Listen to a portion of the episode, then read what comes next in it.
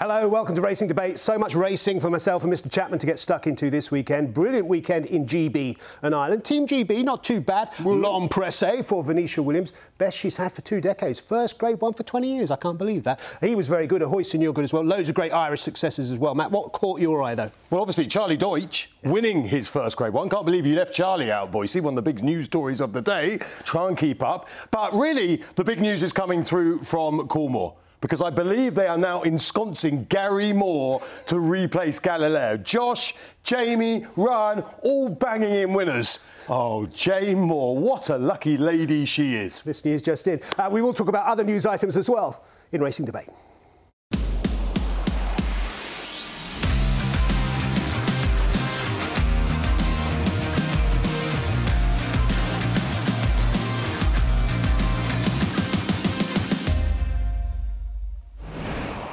Yes, welcome along to Racing Debate. Lots to get stuck into, Matt. Um, if I said to you um, non fungible token, Something to do with your to- fung, fung, fung, fungal? No, could be. No. Sounds sounds like it could be a fungal infection. It's not, but we'll be talking about crypto a little bit later on. We've got lots Ah. of other topics. Uh, jockeys' weights we're going to come back to as well. Yes. That rumbles on in the background. Yes. Well, as in literally in the stomach. Well, I, the discussions are certainly continuing. It's, it's difficult to get members of those discussions to come on and talk to us, but I've been doing some discu- discussing Why is that? scenes. Uh, well, Is I that think- the same reason as it was difficult for the jockeys to fill in the forms? Like, if you if you want change, you have to be loud and brash. That's why people go on strikes. That's why people go on marches. Maybe the conversations are at a delicate stage at the moment. I, I've, I've, got, I've got some Oh, lines from it's the time to stop the delicacy, isn't it? And just go Trainers all Federation. in hard. And one or two lines from jockeys as well. Hard. Uh, Go in. if only one side. Line had- up at line up at High. Holborn, whole load of jockeys, hammers at the door. Why? Why? We don't need silence, do we? We need action. Everyone, yeah. We'll come back to that and we'll, we'll discuss it in more detail. Um, the Jockey Club Playtech deal, we're going to come back to that as well. Let's start with the racing, though. Oh, thank you, thank you, John, for the first time on Racing Debate. I knew you'd. We often start with the racing. Um, we mentioned in the, in the build-up there, L'Homme Presse. Yes. And we, we're just running back through our, our minds, Grade 1 winners for Venetia winners. I was a bit surprised it's 20 years, but then you think, you know, it, it, it's, it's, it's been a little while. L'Homme Presse, is he the real deal? Are you now converted? I don't know whether you were in doubt before. Um, he's clearly very, very talented. Um, I don't know if Pic D'Orhy really gave his true running yesterday. If he did, well, he didn't, did he? But if he did, then it was an absolutely monstrous performance. Look, it wasn't the most competitive race, but at the end of the day, that's what good horses do, don't they? They just destroy the opposition. And this horse now keeps destroying the opposition. Left handed, right handed. Um, people have been a bit worried about his jumping. You wouldn't really be worried about anything now. Now it's just down to on the day, is he good enough to go and win, and you you wouldn't put it off. And loads of parts of this. Venetia's part of the big story now with with her, and and the changing in the ways for her as well. Remember, you know, we uh, she doesn't mind it because her history is running horses when there's more juice in the ground. That's what she likes to do. But this has been a changing season for her. She started off winning all those races on good ground. And I was sort of slightly teasing her a little bit when I interviewed her and said, Good ground, Venetia, what's going on? Then, of course, Lingfield comes up and she goes back to heavy ground and starts winning everything there. But she's in tremendous form. I think most stables go in and out of form. I'd say Venetia would have said her stable was in cracking form. She's very on top of social media. Anyone who follows the Venetia Williams Instagram page, well worth a follow, incidentally, um, uh, is, is given information on a daily basis. But what you learn if you follow that page is the amount of winners they are churning out. And, and this is clearly a very talented horse. And then you have the Charlie Deutsch angle. Um, for a start, commiserations. Charlie just lost his, his godfather in, in tragic circumstances. This will have been an emotional success.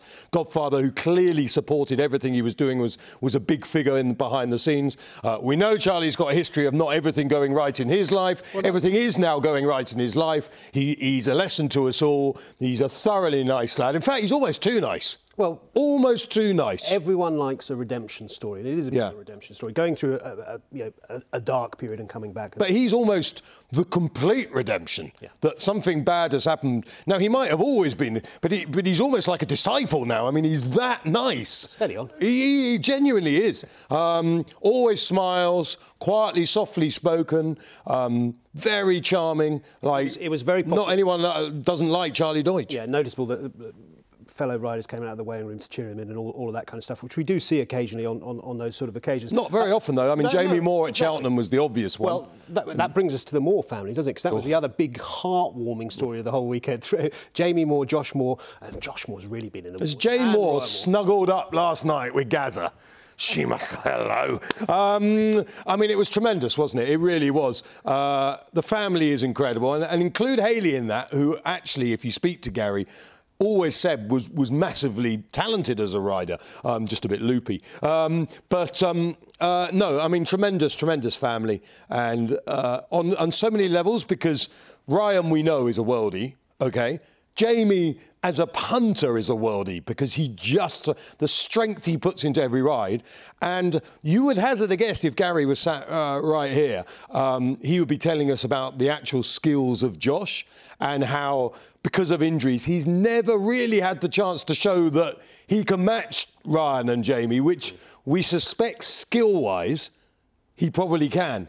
And you, you would also suggest that one day when Gary does hang up his boots, and he's the kind of guy you suspect will carry on hobbling round the yard till he's 150, but one day you could see Josh and Jamie Moore on the licence as, as dual licence holders, I think. Nice. That'd be nice. Um, Goshen we must talk about as well. Yes. Um, I, I, saw a comment from Gary Moore saying that will shut a few people up and, and, and a little bit prickly about the the implied criticism of Goshen. But I, I, think that's been fair, hasn't it? It, yeah. it only occurs because we know what Goshen is capable of at his best. Yeah. So, Gary, we've talked about the good stuff with you being uh, Galileo. The problem with Goshen is you defend him, but if he doesn't keep winning now, what, what do you say next? Um, look, there's a slight feeling, I think, here. Clearly, everyone gets on really well, but there's a slight feeling. I, I, I, I haven't had this conversation with Gary, but there's a slight feeling that the owners might have been pushing a little bit to go left handed. And Gary has kind of been saying for a long time, send him right handed. That's my feeling. I don't know if that's true, but there was just a quote from Gary yesterday saying, you know, he won't go to Cheltenham unless the owners say he will go to Cheltenham, which slightly suggested to me that that Gary's not in charge of where the horse runs, basically. Um, but uh, that might be reading too much into it. I'm not saying there's going to be fallouts or anything like that. I'm just saying there might be a slight difference of opinion on, on what he can and Which can't do. often is. Well, and also, of course, the owners will say, well, hold on, we were about to win the Triumph Hurdle by 100 lengths. Exactly. Um, this horse can clearly win almost anything on a going day. And if you took that form literally. Well, Gary Moore's point, though, is there's no such thing as his going day and not going day. He, that, that's him, and he, and he is he's giving you his best, but he, you know, he's obviously not entirely bomb-proof, which is understandable. Well, no, not but Gary's saying he is bomb-proof as long as you send him right-handed. Okay. Um, Maybe that's yeah. And and and send him the right way. The the problem, of course, if you're an owner, is you have this really good horse, and everyone knows that the only things that really matter are Cheltenham and Aintree, and that is a horse now. Maybe you're aiming at Wincanton and I mean, I suggested Punchestown to Jamie, but he wasn't overly. I had a quick text message with him last night. He, he wasn't overly. He wasn't overly thrilled to take on Honeysuckle again. like I said to him, going right hand, you've got to give it a go. Because if you took that form literally yesterday, that was a proper hurdling performance to beat. It's a listed race, though. That's that's different to taking on you know a multiple champion. But you're taking on horses who are 150 plus, and you're beating them a distance. Yeah. Like, you know, couldn't you pick holes in Honeysuckle's form if you wanted to? By the time people are watching this, she may be what a ten-time grade one. I, mean, I'm not saying. Look, she keeps winning. Yeah. But she's not in what you could call a vintage era, is she? I think she's up is there. she? I think she's up. She's not. So what vintage horse has she beaten, Sean? If you're saying she's in a vintage era. It's the old cliche. You can only beat what's in front of you. Well, you're, right. You, it's that I wish I had all the hurdle form yeah. right in front of me now to refer to. It, it's, but it's, it's, it's not it maybe doesn't have the depth. Yeah, yeah. there is no but, depth. But she just keeps beating wide margins. And as you've often made the point yourself, she'd win without her mayor's allowance. So she's the best around. Mm. Legitimately the best around. Oh, look, I'm not. Look, maybe she is a worldie, but I'm just saying if we're going through the form book, which we, we just did perhaps with L'Homme we've done it with Goshen, like we've gone on to Honeysuckle already, but uh, you know, Honeysuckle has not had anything stick it up to her who, who is a Hurricane Fly or a Faugheen at a peak or a, or a See You Then or an Istabraq or something like that. It hasn't been one of those big clashes yet.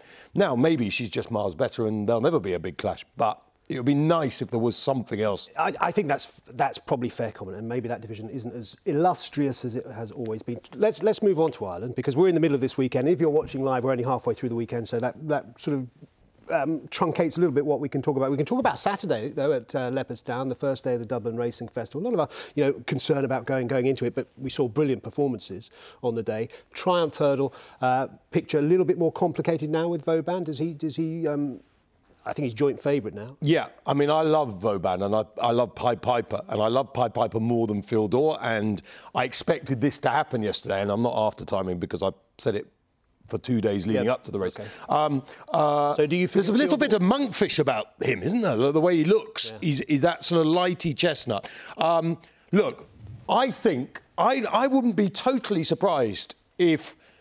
Fil Dor doesn't run better than he did there. Do you remember the, the, the key thing with Pied Piper and Fil Dor was that Gordon Elliott said Pied Piper's got speed and Fil Dor's got more stamina. And I think Fil Dor is a victim is a victim of a diluted Cheltenham festival. Because? Because Fil Dor wants to be like an Ikdam in a 28 30 runner triumph hurdle right. where there aren't these pathetic other races that people have stuck in so that trainers and owners can win a Cheltenham Festival race even though their horse doesn't deserve to. So, um, uh, that's the problem for Fil Dor. If Fil Dor was in a 25 30 runner triumph like 20 years ago, I could see him staying on really strongly up the hill off a strong pace. But we know the Triumph Hurdle could be eight or ten runners because it's a pathetic imitation of what it once was. Go and, go and try and win one. Oh, don't. You are so cliche, boy. But look, the quality of the horses running at, at, at the top, the first few home in the triumph, they're, they're, they're, still top, top, top, top quality horses. Okay, sure. You won't have a cavalry charge. I know. Look, the thing with this, I'm not going to push you on this because I know underneath it all you are with me and you are merely playing devil's advocate for the show. And I understand that, but I feel because I know that, that I don't want to push you on it because in the end you will buckle and you will give like a crumbling old building. Um, but anyway, so that's the problem for Fil Dor. The race is just not going to be his suit. No. The race is going to be suited by Pied Piper and Vauban, yeah. who are going to sit cruising, yeah. probably not off a crazy pace. Um, of the two, I'd probably stick with Pied Piper, who has the verdict at the moment. But it's great to have Rich Ricci uh, with a big one because he's had quite Saw a. him racing yesterday. He said it was the first time he'd been racing Ireland for two years, and we forget that's yeah. the impact of the whole pandemic. But his business has changed now. He goes to America a lot more than he Does used he? to. Okay. Um, he was, you know, he was obviously in the city once. Yeah. Then things changed a bit, um, and now he's back in America a lot. Um, but owners like him. Whether you like Rich or not is irrelevant. Owners like him, if you like horse racing, are so key because they are the people who pay the big money for these types of horses that run for our enjoyment. And just take Fil Dor, Pied Piper, and Vauban, just the fact they're in different camps, you get rivalry. It's just what the game needs. Um, I, would still be a Pied Piper man as well, and of course you get the added asset of Davy Russell. Yes, and Pied Piper visually was stunning. Talking of visually stunning, Facile Vega yesterday. Uh, our colleague Kevin Blake put up a video on Twitter today of um, Facile Vega winning the bumper and also Kill Kilcruit winning uh, the bumper, so you could compare and contrast. They were both visually very, very uh, impressive indeed. Um, hot favourite now for the the festival bumper. Yeah, we see Facile Vega here, uh, who wins, uh, as the name suggests, facilely. Is that a word? Um, uh, with Patrick Mullins, the greatest amateur jockey for me there's ever been. Um, by walk in the park, out of Quevega. Uh, that means Coolmore bred, I think, doesn't it? Uh, speaking of which, um, walk in the park, not as far as I'm aware, going to be replaced by Gary Moore. Um, but um, uh, look, looked an absolute machine. What do you, I mean, with those types of races, when something just goes clear, I mean, what do you say other than the fact that he looked like a machine? Whether whether Facile Vega is a machine, time will tell. But. It's interesting because um, when Galopin Des Champs produced a similarly impressive win, we spoke to Patrick Mullins like the following week or something, and he he sounded a bit surprised by it. He, he, he said, "Yeah, we thought he'd go well, but not as well as that." Whereas with this horse, there was a video on Twitter the other day. I think it was from Thurlow Thoroughbreds dinner where Willie Mullins was being interviewed, and this was before the horse was even named, and he was asked do you have a potential star? And it was this horse that he mentioned. So th- this has long been one of the most highly regarded horses in the yard, I think. So I think we can probably assume it's the real deal. Yeah, I mean, just looking at the times. That race was slow by 21.3 seconds. Um, well, that's yeah. over two miles. The handicap chase, the race before, I know we're completely, completely different types of races, was over two mile one. That was slow by 14 seconds. It, it does just suggest that that bumper wasn't a very truly run race. Um, but visually, obviously, it was. It, look, no one's going to say it wasn't just absolutely crazy you, cool. You, you, want you want a bit of um, sectional analysis from our man, Mr. Rowlands, before we get. Well, we'll get that, won't we? We will, hopefully, but he'll have to do it manually, of course, and so. what were you doing last night, boys? You're the man who's meant to bring up stuff. um, I've, I've, I was about to come to conflated in the Irish Gold Cup, mm. but before we do that, yes, because we're talking Gold Cup, yes. Well, actually, I'll ask you about conflated. Is conflated now a Gold Cup contender all of a sudden, or not? Um, yes, because the Gold Cup is up for grabs. Yeah. But his his overall profile, he can't, can't win a Gold Cup, can he? What you mean? The fact he unseated in a bumper and looked like a crazy horse? Well, no, the whole. Did you know that the whole body. Of, that yeah, far yeah, The whole body of his work, though, is, is not.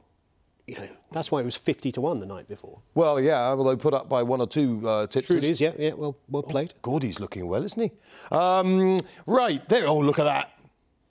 Maybe, maybe he is. Maybe is a real Gold Cup. You've made the point, though, the Gold Cup is wide open, which brings in Ahoy Senor, who we haven't touched on from yesterday. Ahoy Senor uh, winning again over fences, won really well. He is a novice. He's only had four starts over fences, only three completions. Should they consider the Gold Cup? He's in the Gold Cup. Should well, they consider the Gold Cup? I think everyone should consider the Gold Cup if you've got a horse at the moment. Look, as we all know, time in racing is crucial. Your horse, who's amazing now, might not even be able to run in a year's time. Um, so you, you, I think there's a famous saying, isn't there? Seize the day. Um, Carpe diem. Yeah, exactly. Yeah. Very good, Sean. Very good. I knew there was some intelligence in that body. Um, uh, yeah, seize the day. Um, so, yes, but they're also contemplating missing Cheltenham and going to Aintree with Ahoy Senor. And Scu more than anyone, even though he wasn't riding at the time, it was AP McCoy.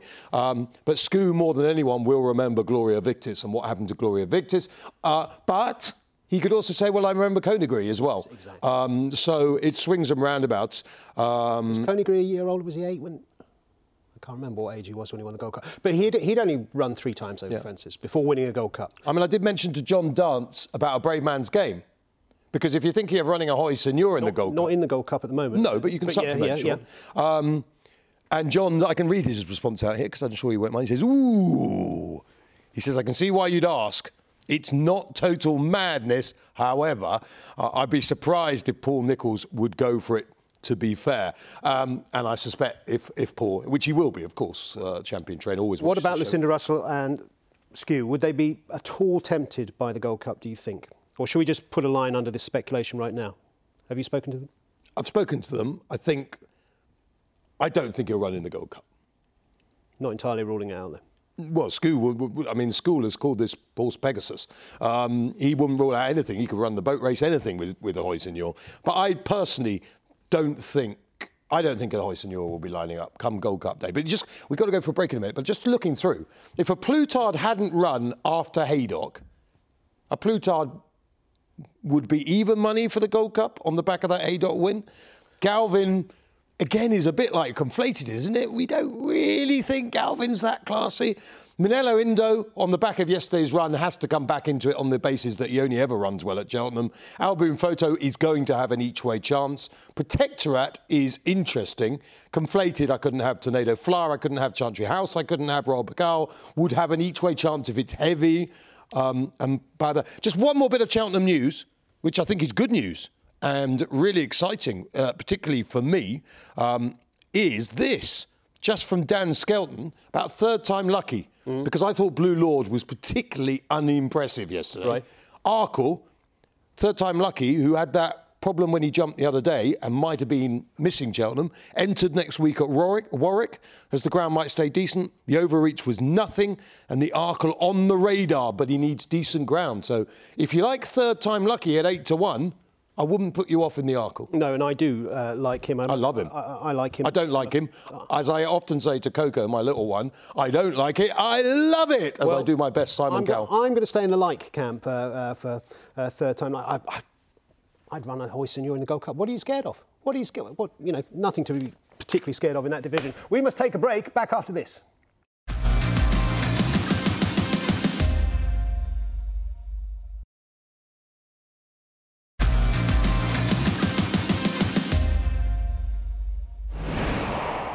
Hello, welcome along to Racing Debate. Myself and Mr. Matt Chapman with you here for the duration. We've got uh, plenty, plenty, of racing stories to talk about.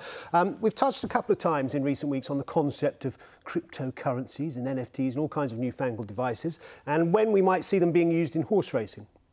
Well, the wait is over potentially because I, th- I, think I've stumbled across, thanks to Oliver Cole, the trainer who got in touch with me, um, what might be the first use of um, cryptocurrency, certainly in, in, in, horse racing, with the Crypto Racing Club. Ed Gascoigne uh, joins us live to, to fill us in. Welcome, Ed. It's good to have you on board. Um, tell us about the Crypto Racing Club. First of all, I, I should say that the overall concept is familiar to lots of people, a kind of fixed term, fixed payment racing club, a bit like the Highclere syndicates and other syndicates. So you, you pay your money, you're involved with a horse or horses for a, a, fixed period of time. If everything goes well, hopefully there's some money at the end of it and everyone's happy. Um, what's different about what you're doing? Yeah, good morning, both. Um, thank you for having me on. Morning. Pleasure to be here. Um, I think what's different is, is as you touched on, it's the first time, um, to our mind, that these two worlds of horse racing and crypto both of which are exciting in their own terms. Horse racing, the sport that we all love. Crypto, undeniably an increasingly accepted means of payment. It's the first time these two meet. And it's the first time that people like myself, others that I know, others that I'm sure you know, will be able to participate in this great sport with a single payment affected by cryptocurrency. So that's the concept in its simplest terms. So if, if, if, I've done well with my crypto trading up to date and I might have a rather bulging digital wallet and I like racing, that's the kind of demographic you're, you're looking for and hoping to involve?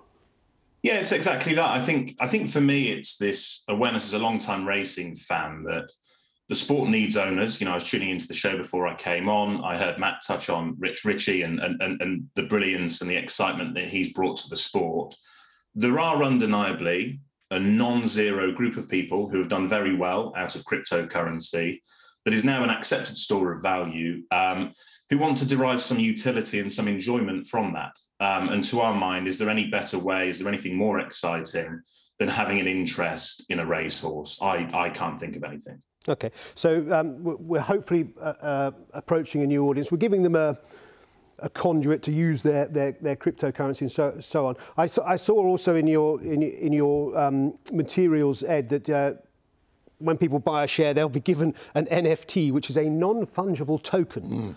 Uh, Matt, and a lot of people are unfamiliar with this term.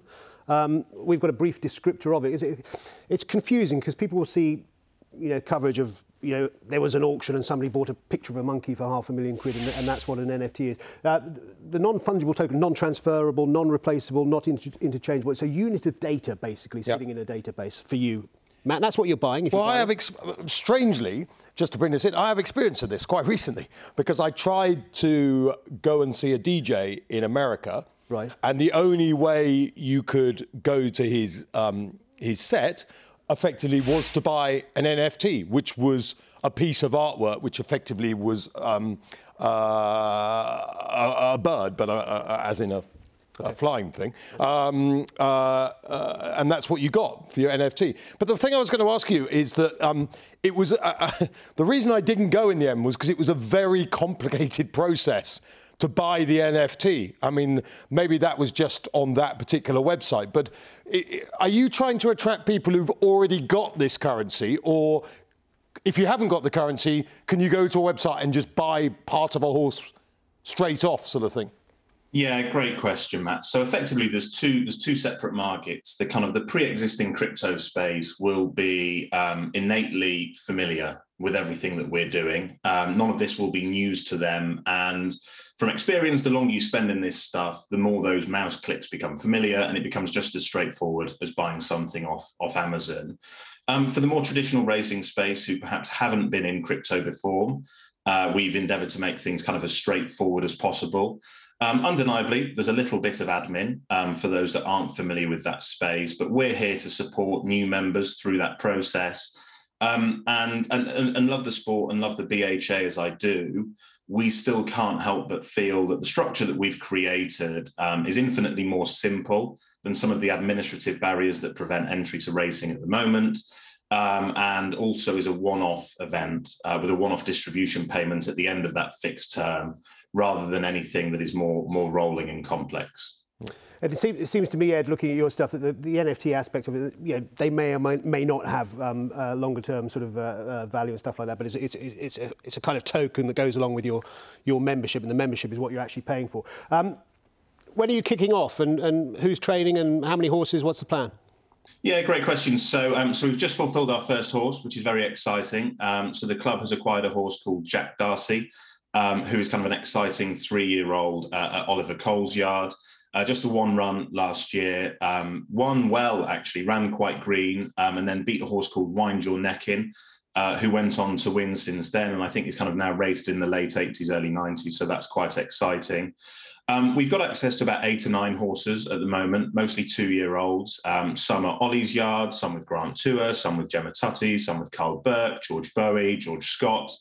Um, and our aspiration really is that we can bring this new audience to the sport of racing. We know that the sport flourishes and thrives when it's got an active ownership, people that enjoy the game, people that enjoy going to the races.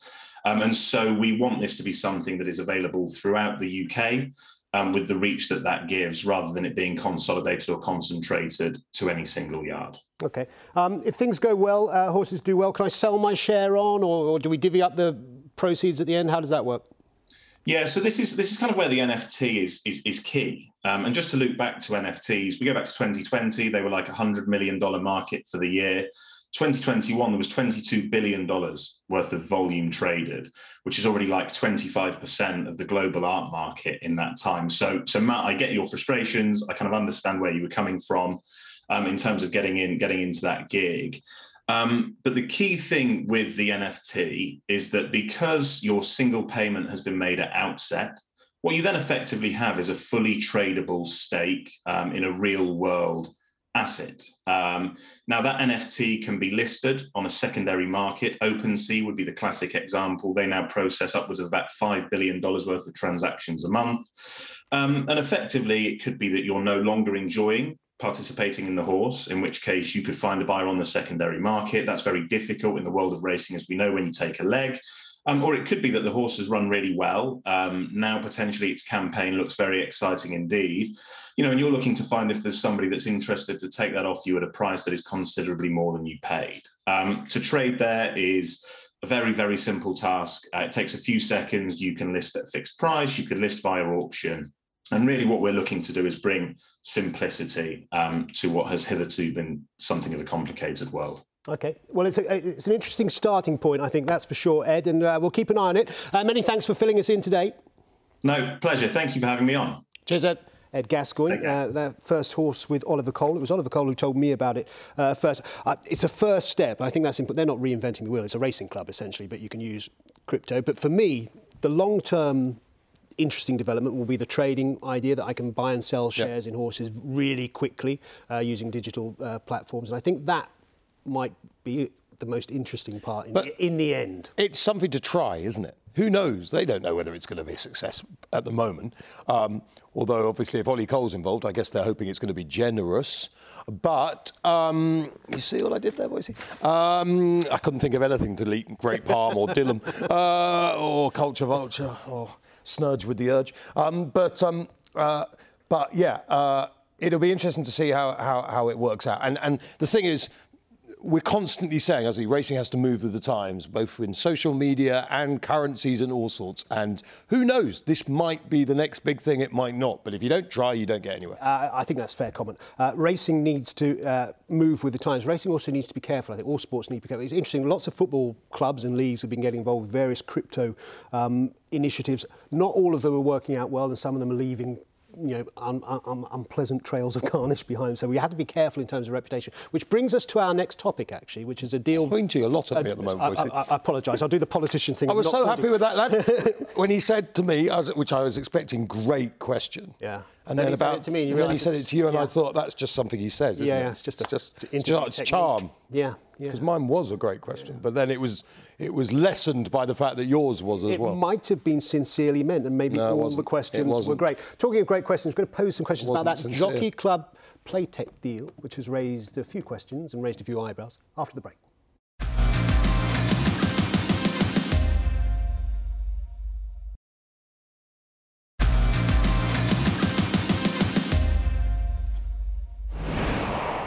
Welcome back to Racing Debate here on Sky Sports Racing. We're talking about new technology in the in the world of racing and deals being done and so on. Uh, one deal that's got a bit of a mixed reaction though this week. Uh, Jockey Club Racecourse is doing a deal with Playtech. Now Playtech uh, provide online gaming software. They're, they're, a big big provider and they work with lots of big big brands. Uh, but they've done a deal with uh, Jockey Club Racecourses, which means that some of their some of their brands, effectively big races, big racecourses, will be converted into slots games and casino games, and they have a license to do um, uh, lots of different um, things with it. Um, some people not altogether happy with that. The, the Horse Race Bettors Forum, uh, which represents um, horse race punters specifically, uh, says um, while HBF, Britain and others make the case for separate regulatory regimes for betting and casino games, the Jockey Club sign up to Playtech to develop casino, poker, virtual sports and bingo. Hashtag you can't make it up. Um, their concern, Matt, I think is, I suppose, twofold. One is that the government at this moment is looking at regulation of, of betting and looking at affordability checks for punters and all that sort of stuff. And many people in racing think, well, we need to be treated differently because we're not like hard forms of casino gaming. We're not like slot machines. We're not like roulette. We're a skill based uh, betting platform. And therefore, we hope different rules will be applied to us in terms of regulation of advertising, all, all kinds of things. But if big racing brands adopt relationships with casinos, that undermines that argument. Is that a, a fair criticism, do you think, of deals like that?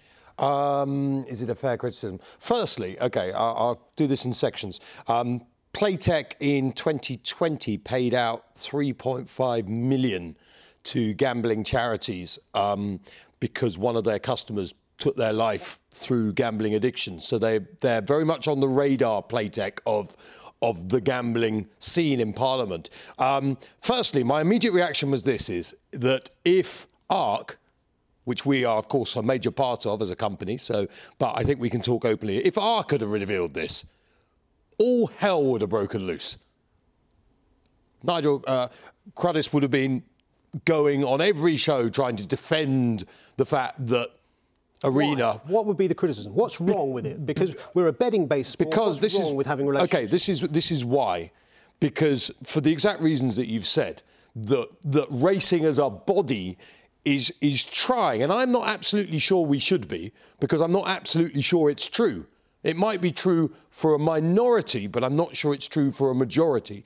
But we're trying to say that we are clever gamblers, um, whereas people who use machines are not clever gamblers. Now, clearly, there is an element of sense to that.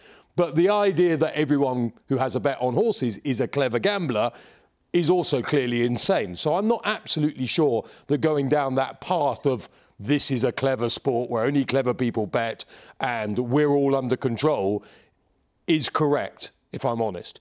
Um, but I really believe that the, the problem is with the jockey club is that everyone in racing needs the jockey club. Everyone. And I'm talking about broadcasters, journalists, um, everyone, because they own all the big race courses. Everyone wants to go to all the big race meetings, be treated well. So the Jockey Club basically pretty much say and do whatever they like and never get a bad press, for, what, for want of a better phrase, or rarely get a bad press. Um, Arena, on the other hand, traditionally get a bad press because not everyone does need Arena because they don't own all the derbies and the classics and all that kind of stuff, although obviously we have the St. Leger. Um, so that was my immediate reaction to this particular story. Um, I was very surprised that the Jockey Club, considering it is the Jockey Club, and with years of history, were getting involved with Playtech. I, I, was surprised, Sean. Well, maybe we're clutching our pearls and getting our knickers in a twist over, over not very much because there's already casino games with, with, with big names from the sport. You can play Frankie Dettori slot machines and stuff like that. And that does, hasn't reflected terribly on the sport of, of racing. But that's linked to bookmakers rather than being linked to the jockey club with hundreds and hundreds of years of history in horse racing. And we know that whether we're trying to persuade people that we're intelligent gamblers or not, that the general public, including horse racing lovers, are see slot machines, see computer generated casino games as the scourge of the earth in general terms. Yeah, there, there, there is. A, I think there's another layer to that argument, which is that, like, the, the, the world of horse racing, particularly in, in, in our sphere in broadcasting, we, we're, we're not pushing horse racing to school children during school hours, and therefore we shouldn't be subject to the same advertising regulations. You don't want a casino ad running during you know, No. children's I mean, TV and stuff like that. The other side of this was I suddenly thought, look, did they know something that we don't? That on the back of the regulation that at some stage is going to come in, although we, none of us know when, because obviously everyone's swapping around its musical chairs in Parliament. Who knows what will be going on there? The, uh, the gambling bill is not going to be the thing that's probably absolutely top of the list at this minute. Um, more like who's making the tea tomorrow for now, because they went yesterday. Um, so. Um, uh, the idea of maybe are we going to go into the world of racinos, which has always been denied in this country, and of course provides great funds in American racing, where you you have your racecourse and your racino, and you know you go to the casino, the casino funds the racecourse effectively in, in a sport totally devoid of money and prize money. Racinos would be an obvious way of creating money for the sport. Um, it's also a great way of destroying the sport in some ways because generally Racino racetracks, no one goes. You know, you get no audience. What you get is incredible prize money, but no one there to watch it. Um, but Racinos is something that, if you're trying to regulate gambling, a Racino. So you, you think this deal was an admission of defeat, and that sooner or later we're all going to have to get on board with um, big online gaming giants in order to stay afloat? I think it, it could be the opposite, couldn't it? Because you've got a great I'm brand. that sure. You've asked me buy- to debate. I don't want really. a piece of it. I don't they? don't know, but I am surprised that an institution like the Jockey Club have put their name to this. I was surprised. But what if what if you can do that deal and you get a, presumably a, a large amount of money in for that licensing deal, and actually there is no harm to it. Nobody noticed. No, who's going? Who, Well- who really is going to mind if there's a no, no, no, Sean. a you Cheltenham actually casino game before or- you changed your line of, of wording. You actually used the right word. Who's going to notice? yeah. but then no one notices the whip, but we debate that in the sport every other week and create our own problems. So when you say nobody will notice, well, they will because we in the sport will talk about it. No one else in the world will care. Like no one else in the world cares about the whip, but we will create our own problem, won't we? Because that's what we do best. we are very good at it. Uh, but uh, yeah, I just wonder whether regulators and so on would, will be as swayed by this as some people think they will. We will have to It's, wait. it's not see. great timing, is it? If nothing else, it's not great timing. No, I see that argument. I see that. My, my job is to make the counter argument as well, which maybe it won't make. Well, do you think it's great timing? Sure, no, the other viewers would like to know your view. Have you a view? Um, I, th- I think the the attempt you've always the, fancied the, sitting on the the attempt to make the distinction between hard gambling and soft gambling is fair. I think there is a distinction to be ma- to some made. people. Uh, no, no, I think it's Not a, for everyone. It's a fair distinction. I I'm not making a, a distinction between um, soft gambling and, and, and games of chance or, or sports betting games. I'm saying soft gambling and hard gambling. You know, like the the, the, the FOBT machine is, is, is a harder form of gambling. So not, would you not call non-skill based? You wouldn't include casinos, no? Um, I, I think casinos. Because there's no difference House between both. someone who's not a regular gambler going into a casino and saying red or black, Yeah. or going to a racecourse and saying I like those silks. No, exactly. I think that's that, that's a fair point, which is why I think the distinction is probably overplayed and ultimately might not be successful. So um, I'm, I, wa- a- and on this particular deal, my, my instinct is Anyone who's make- seen any, make a difference. anyone who's seen the movie Indecent Proposal will know that red or black can have catastrophic effects as well. Have you ever seen Indecent? oh yes, yeah, yeah, yeah, Yeah. Oh, yeah. I was- I was- Can end up with a very bad night. Yeah, it's yeah. There are distinctions to be made between sports betting, skill-based games, Or like a good night, depending on and- how you look at it. And others. Uh, we must move on. We must move on. Jockeys weights discussion is continuing behind the scenes. We'll talk about that and your views on everything we've discussed after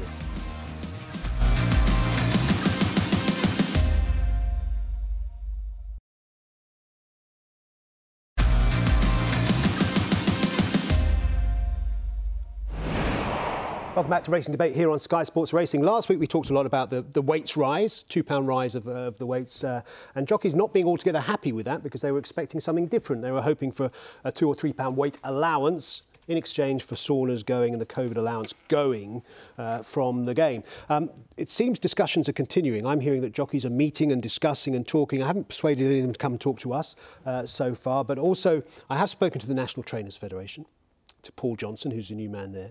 And he's open to continuing conversations. But I think we said this last week, Matt, that the BHA seemed surprised by the furore. I think the trainers were surprised as well. This is what um, um, Paul Johnson had to say, is that the compromise reached following the, you know, the saunas going and, and the need to get rid of that £3 allowance uh, was a £2 increase. This was an outcome that we understood all parties were happy with at the time and one that would reduce instances of horses having to carry significant weights, something that was a concern to a number of our members. So trainers were concerned about the weight being carried by horses. Subsequent events have shown that this outcome caused consternation for many jockeys. We're continuing to engage with the BHA, the PJA, and some of their members to consider a way forward. And, and, and from my sort of exchange with Paul, I think he's entirely sincere in, in that. They, they, they genuinely want to reach a solution. But it begs this question why were they shocked? Why were the BHA shocked? Why was everyone? Why were the jockeys shocked? The, the commu- communication seems to have been terrible and have, and have broken down. But hopefully, we can reach a solution. The solution, by the way, won't be what you asked for last week. It won't be saunas, but maybe we can see a further uplift. Sa- saunas is the sensible way forward, um, uh, and it's quite simple. You just put a limit on it. So your jockey walks into the weighing room. He says, "Governor, uh, uh, up to I would I would allow up to three pounds." That's what I would say. Okay. I would allow up to three pounds. You walk in, you speak to the guy on the scales. You say, Governor, I would like to take Understand. three pounds off, or I'd like to take two pounds off, or one pound. So it's a, it's just a small thing. For the jockeys who want to take 10, 15 pounds off, they need more help than going in a sauna. That's a completely different argument, and I understand on a, on a welfare basis that is craziness. And any jockey who knows another jockey doing that really should be getting them help and being a mate.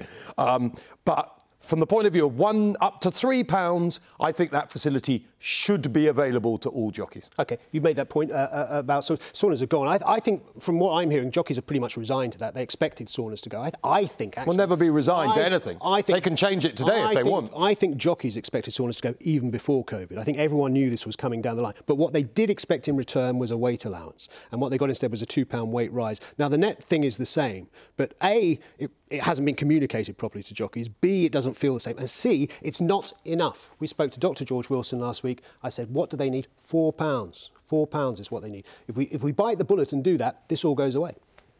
Except that all you do is just change the goalposts, and you get the jockey at the moment who can't ride. Who, who then gets into the same position as the ones who can? I think you're right at the peripheries, but by moving it that much, you, you, you embrace most of the current jockey population. When we spoke to jo- Dr. George Wilson, he said that prior to the COVID allowance, every jockey he saw was dehydrated. And since they got the three pounds, every jockey is hydrated. Let's hear Michael Caulfield. Yeah, just very he's quickly, often 'cause we've got a, a minute from uh, Michael Caulfield and get in yesterday. I still talk to jockeys, I know what they go through. And to have that shift announced like that, the shock of it must have been huge. I think the good news is, and we've all got to admit this in life, sometimes you just need to have another conversation and maybe just say, have we, have we got this right? Because the shift in the jockeys' lifestyles has been brilliant for the last 18 months. They're healthier, Yep. they're a bit heavy. It's not because they're heavier, they're living better. Uh, you might recall this. We had discussions 35 years ago to stop riding at more than one meeting a day. I remember one day, I think you were one of the jockeys, you did Bath, Sandown, and one other in a day. You did three meetings in a day, and then it was four tins of lager on the way home. We don't want to go back anywhere near those ways of living. And the fact the saunas have gone, and the fact that some of the extreme weight loss methods have gone, can only be a good thing. And if you, you've got to put welfare of them above anything else, because, and I will now get abused by trainers, a huge thoroughbred can carry an extra three pounds. It's like a feather on a racing pigeon. That's not going to make the difference. But three pounds to these young men and women is huge. Three pounds is huge. Two pounds maybe not quite enough. I would say bite the bullet. Make it four. Future-proof it. Make it five. Get it done. Just, just very quickly on that. The only Michael obviously is, is an expert in his field, but he said the extreme taking off weight sort of ways of doing it have gone. Have they? Surely they've just been transferred to a different place. Well, we're hoping that they've gone. Um, I spoke to Franny Norton about this, and he made a point about the level of fitness and training is totally different to his generation. And, Yeah. and these riders are super fit. They understand diet, they understand nutrition, they are ripped, they're in great condition, they're doing everything right.